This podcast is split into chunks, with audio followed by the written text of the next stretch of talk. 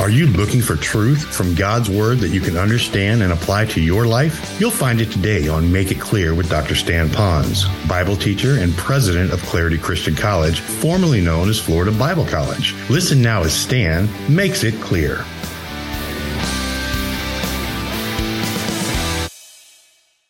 What I want to do is I want to set the stage of where we're going to go in the next two times that I'm with you.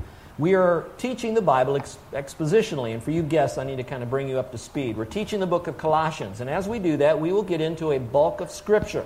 And in that bulk of Scripture, God is revealing to us truths that we can apply to our life today. And as I went through this passage of Scripture, I understood something from the life of the Apostle Paul about how he was called into ministry, and then as a minister, what did he do? What kind of lifestyle did he have? And so, with that, I believe I could frame accurately the topic of what kind of minister does a church need? And I'm believing that that's important for us today, and even you young people, because I'm going to answer, I hopeful, hopefully today, the question is how does a person get called into ministry? How would he know that he is called to do ministry? Whether it's to be a missionary or a pastor or some type of what we will now refer to as vocational Christian service. Is it a career choice that I merely make?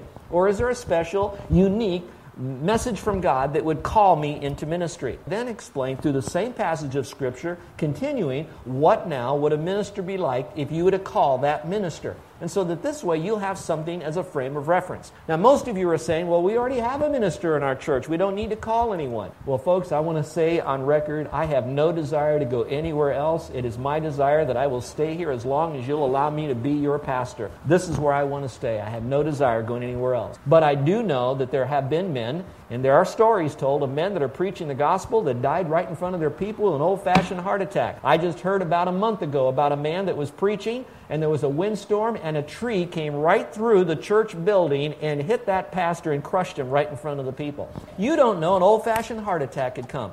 I am doing all that I can to yield to the Spirit of God to be clean and close so there'd be no failure in moral issues or doctrinal or anything like that so that I could stand clean before you. But you never know when that's going to happen. There are many of you that are in military that I'm grateful that you're here every Sunday under the Word, but at the same time, we're going to have to say aloha to you because you're going to be called to go somewhere else. What would you be looking for in a church or slash, slash pastor? And so I want to teach you what God's Word has to say about that.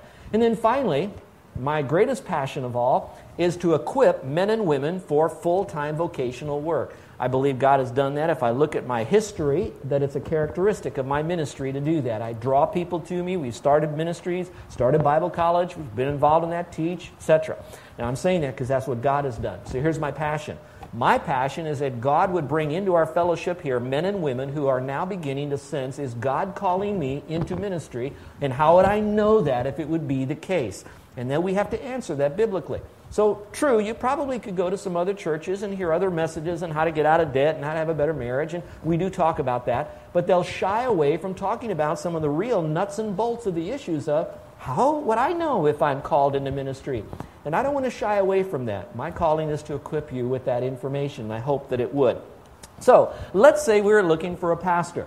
What kind of a pastor would you look for in your church? Would you put a wand ad out? On Monday mornings, I have sent into my email box uh, from a, a, search engine, a ministry that will give me bookoodles of ministers that are looking for a church in all different areas, or ministers who are looking for a church and churches who are looking for a minister. And so there's all sorts of one ads. I came across this one one ad, and I thought it was quite humorous because this is what the secular world or Christians who are very nominal in their faith might write as a one ad if they were looking for a minister. It would go something like this, with a nice border around it in the center section of the classified of your newspaper here. It would say, Minister wanted, a real challenge for the right man, opportunity to become better acquainted with people, limitless benefits. Applicants must offer experience and know how as office manager, educator, artist, theologian, circus clown, audio engineer, politician, salesman, diplomat, writer, missionary, traffic cop, psychologist, funeral director, wedding consultant, master of ceremonies, athlete, teenage specialist, and a computer tech. He must know all about problems of birth, schooling, marriage, children, diets, and death. Also conversant with the latest theories and practices in economics, nuclear science, nutrition, pediatrics, space exploration, linguistics, and women's lib. The right man will hold firm views on every subject, but is careful not to upset people who disagree. He must smile habitually, sing softly, must be forthright but flexible, return backbiting and gossip that was given to him with Christian love and instant forgiveness. Should have friendly disposition 24 hours a day. Must be a captivating speaker but also an intent listener. Education preferably beyond PhD requirements, but also concealed in homespun modesty and folksy talk. Able to sound learned, however, at the same time that he could relate to the simple person. Familiar with literature read by congregational members, will spend at least 30 hours per week in the study, but remain ever available and adaptable to sudden interruptions. Must certainly be up on current events, novels, the arts, and periodicals, reading a minimum of 15 hours weekly in fields outside of the ministry. Now to the applicant's wife. She must be both stunning and plain, smartly attired but conservative in appearance, gracious yet discerning loving yet disciplined, efficient yet casual and available, must be thrilled to work in the church, know how to repair the church copy machine, clean the kitchen, teach Sunday school, babysit, and never become discouraged and never listen to gossip, yet be fully aware of all the church problems so she can pray intelligently. Now to the children. The applicant's children must be clean cut, all American models, no long hair, beards, mustaches, bare feet, tattoos, overalls, or puka shell necklaces. They must be well behaved, never sit in the balcony, yet no different from other youths at church. Tanned and handsome, but seldom at the beach, unless, of course, witnessing. Present and quiet at all church services. Now, the applicant's automobile must not be new or old, must be adequate but not stylish. No van, camper, sports car, convertible, motorcycle is permitted. Home must be near the church and always available for gatherings. It must neither be large nor small, lest others feel uneasy. Swimming pool is questionable since family must appear humble, slightly strained, decent, and unoffensive. Directly responsible for views and conduct of all church members, visitors, impervious to criticism, yet teachable and transparent. Must be a visionary, yet budget minded, creative, yet traditional, defender of the faith, yet pleasant and positive. All replies kept confidential. Anyone applying must undergo full battery of exams to determine his sanity. Now, I know I've read that quite long, and I have to tell you, guests here, that our church does not expect me to live up to all of these. All right, let's go on now, shall we? And they really don't. They've been very, very good with me, and uh, our church is a great church. But on the other hand, if you've been around church a long time, any kind of church, and some of you have been, you know that you can go to churches and it is a nightmare in those churches and the divisions that are going on. And it's my desire that we would not have that here. So that's why I have to teach this material to you.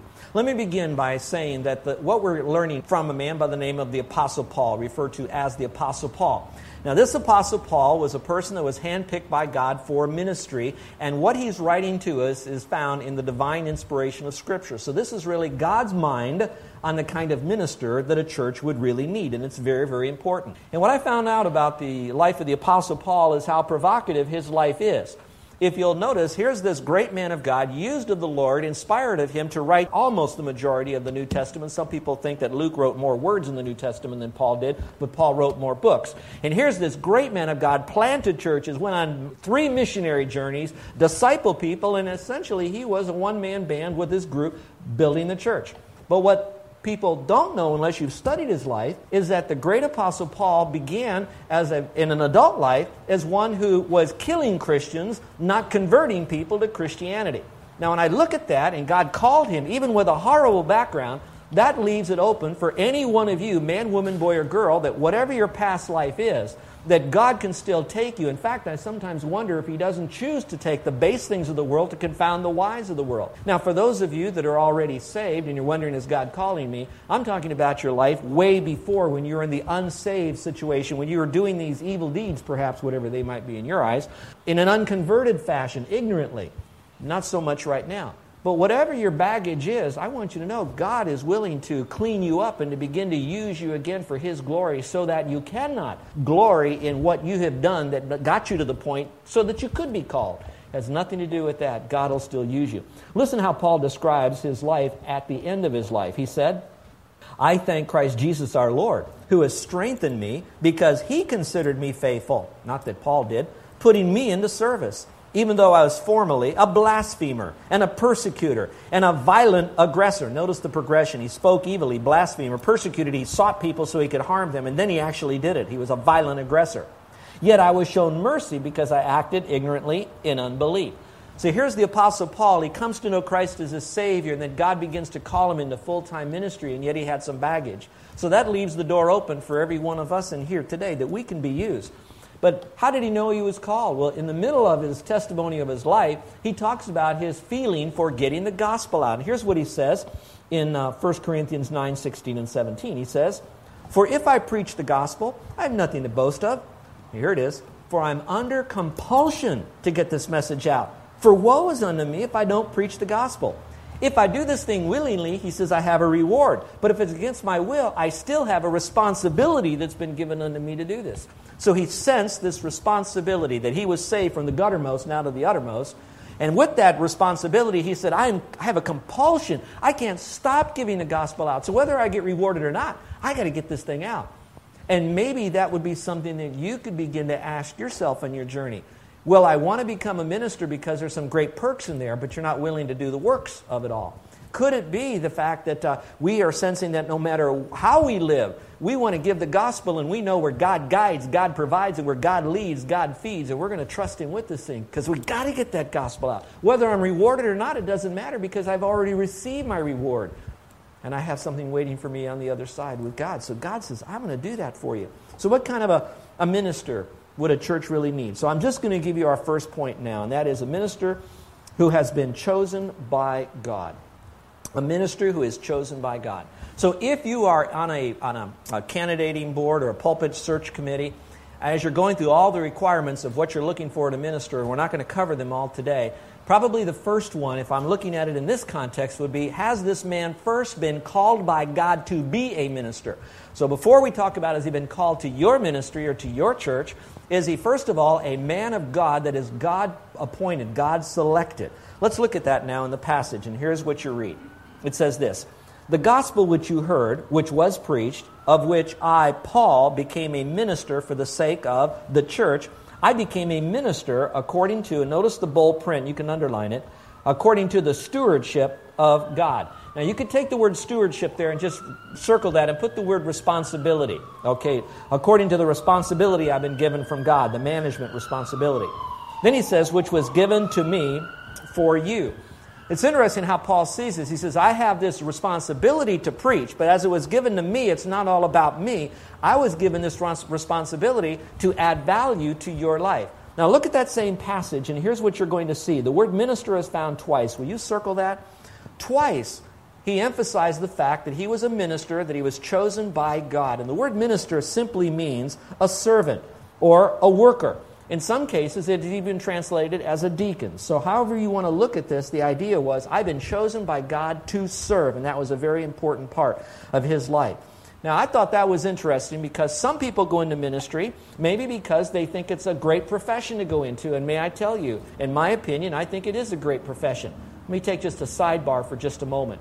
Should you be in ministry, and should you then have to step away from a church or whatever happens, I want you to know that most ministers, most ministers have been incredibly equipped to do many things. They're managers, they know how to work with finances, they know how to vision cast, they know how to problem solve, they also know how to staff, they know how to write, they know how to speak. So there's a lot in that package of a minister that can easily be translated into the secular world. And when it hits the secular world, there's often more money in that.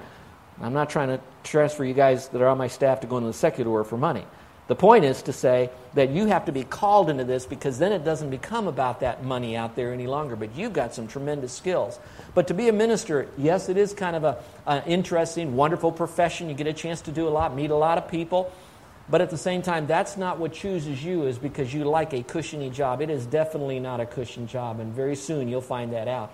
Also, we don't go into ministry merely because we had dominant parents who at one time either were in ministry or are in ministry, or perhaps they were reared in a church that made it an expectation that all the youth, they must go into ministry, or they're less than what God wants them. So you don't go into ministry merely because you've been pressured into it by some external source or family. You have to be called by God. And that's why, kids, it's important for us as you're growing that you grow in your understanding between you and your relationship with the Lord before you head into ministry. And then finally, I don't believe that we're called to go into ministry because we have a lot of opinions. We're an opinionated person about politics, world issues. And so we now know that being a pastor, we can use that pulp, that, that platform to expound our own personal opinions about life. We use it as opportunities to advance our own interests and needs and causes. When we choose to accept the call that God calls us into ministry, it's no longer about what we see as important from our own inner desires. It becomes what is the message of God that the world needs to hear, and we're going to live and die by that message. We're given His cause, not our own personal causes. So, again, you have to be called by God into this, and it's not so much a personal call into it. If you look at Romans chapter 15, Paul continually goes on and he says, Nevertheless, brethren, I've written more boldly to you on some points, as reminding you, because of the grace given to me by God, that I might be a minister of Jesus Christ to the Gentiles, ministering the gospel of God. Circle the word minister again twice. You could tell that he was driven by this. He was a passionate man. He knew that he was supposed to be a minister. So whether he was speaking to the Corinthians or whether he was speaking to the Romans or even in Colossae here, he was just driven by, I want to minister. I am called of God to get a message to other people. And so ask inside of you, is there something going on inside of you that, that you, you know you want to get a message out and you want to live your life in secular work, but there's always that knocking on the door. You, want to kind of, you know, flip that into a spiritual conversation pretty quickly. Could it be that you want to minister to them? There are some of you that might be somewhat frustrated because you're in a secular job, but you find yourself around the church all the time. I mean, nearly all the time, and you wish you could be here all the time. The only thing that's holding you back is that secular job you got.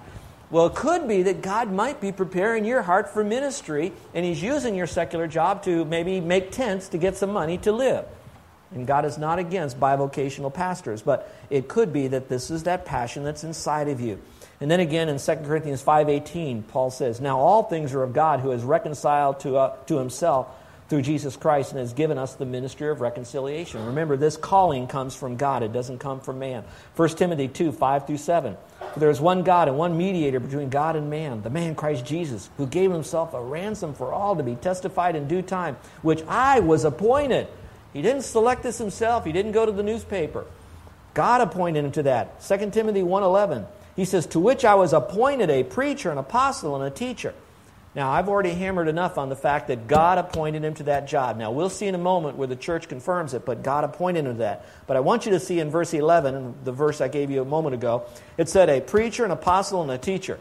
What I wanted you to see in this, that when you are called in a church leadership role, that that role does not merely mean that it's only the pastor, the pulpiteer that it could be a teacher, it could be a missionary, and that's how I would define apostle today. Apostle goes into an area where there's just lost people and he carves out a ministry there and he puts them into the local church and probably plants a local church. That's an apostle, an entrepreneur, Christian ministry type of thing.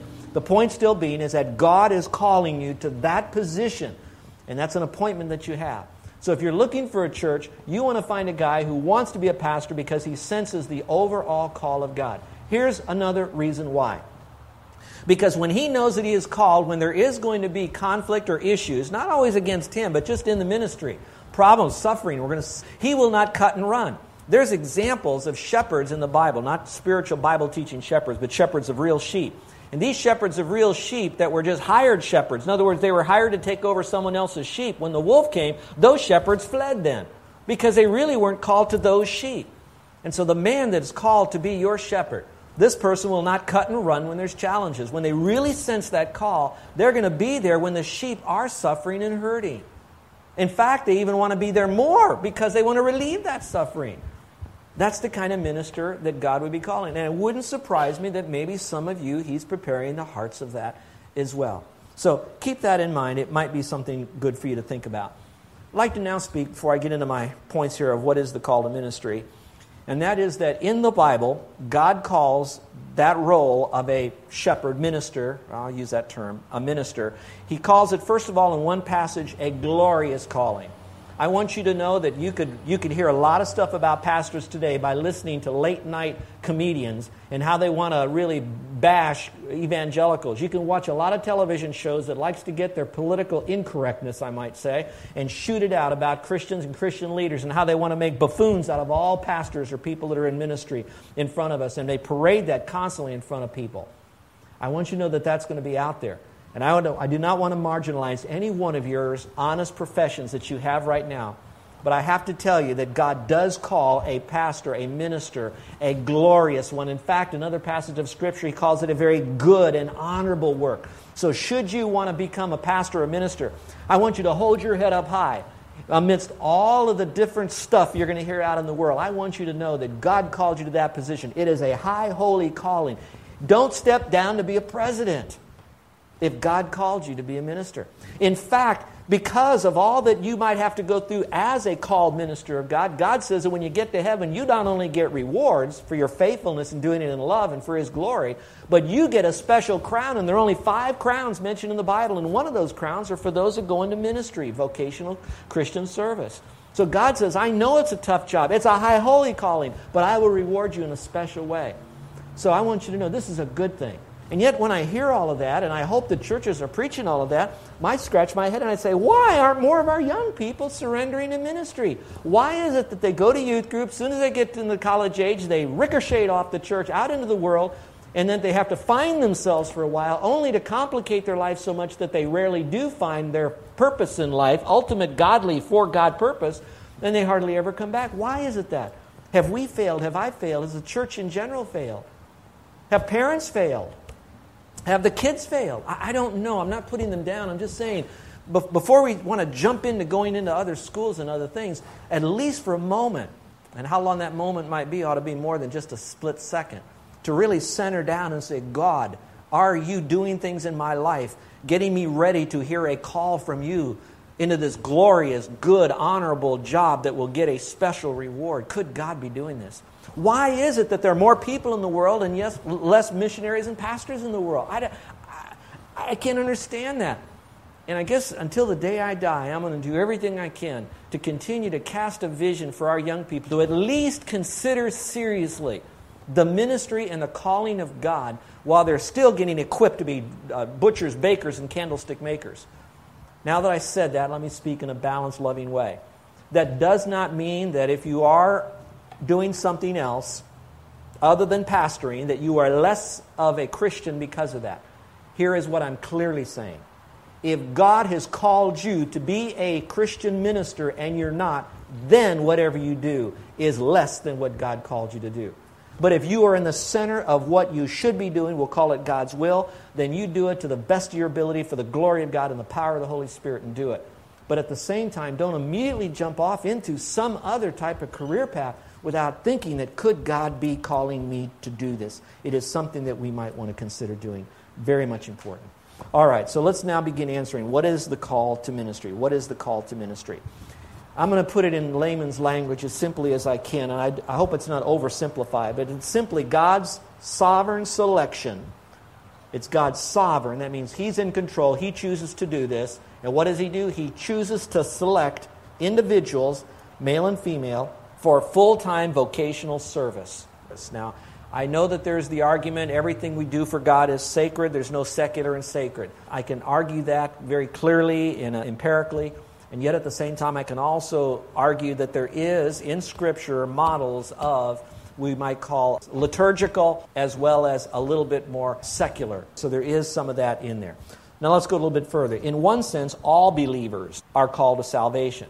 That means God is calling anyone who's trusted in Christ as their Savior to be a Christian. So He's calling, Would you come unto me, all you that are heavy laden? Come and drink of the water of life freely. Come, whosoever believes in Him should not perish but have everlasting. Life. He's calling everyone to believe in Christ to have everlasting life. And if you're a guest here today, no matter that I'm speaking so much to Christians right now, or at least to inform you on your journey of how a pastor is called, I want you to know that you're not immune from this message specifically in this general area.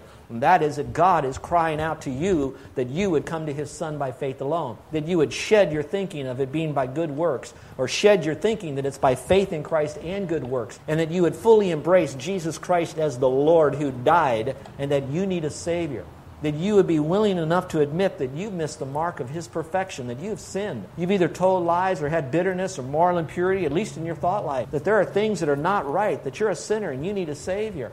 And God is saying, That's okay. I love sinners. That's for whom I come to die and rise again.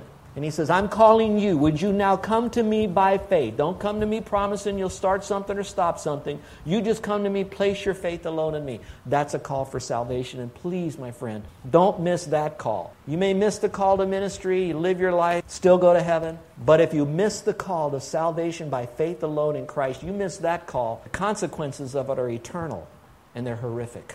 All right, let's go a little bit further. They're also called beyond salvation, once they're a Christian now,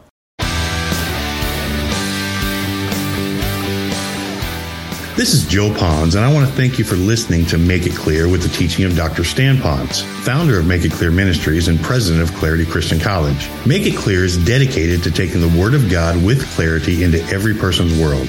It's the support of listeners like you who make the ministry of Make It Clear possible. You can provide your tax deductible gift to Make It Clear online by going to makeitclear.org.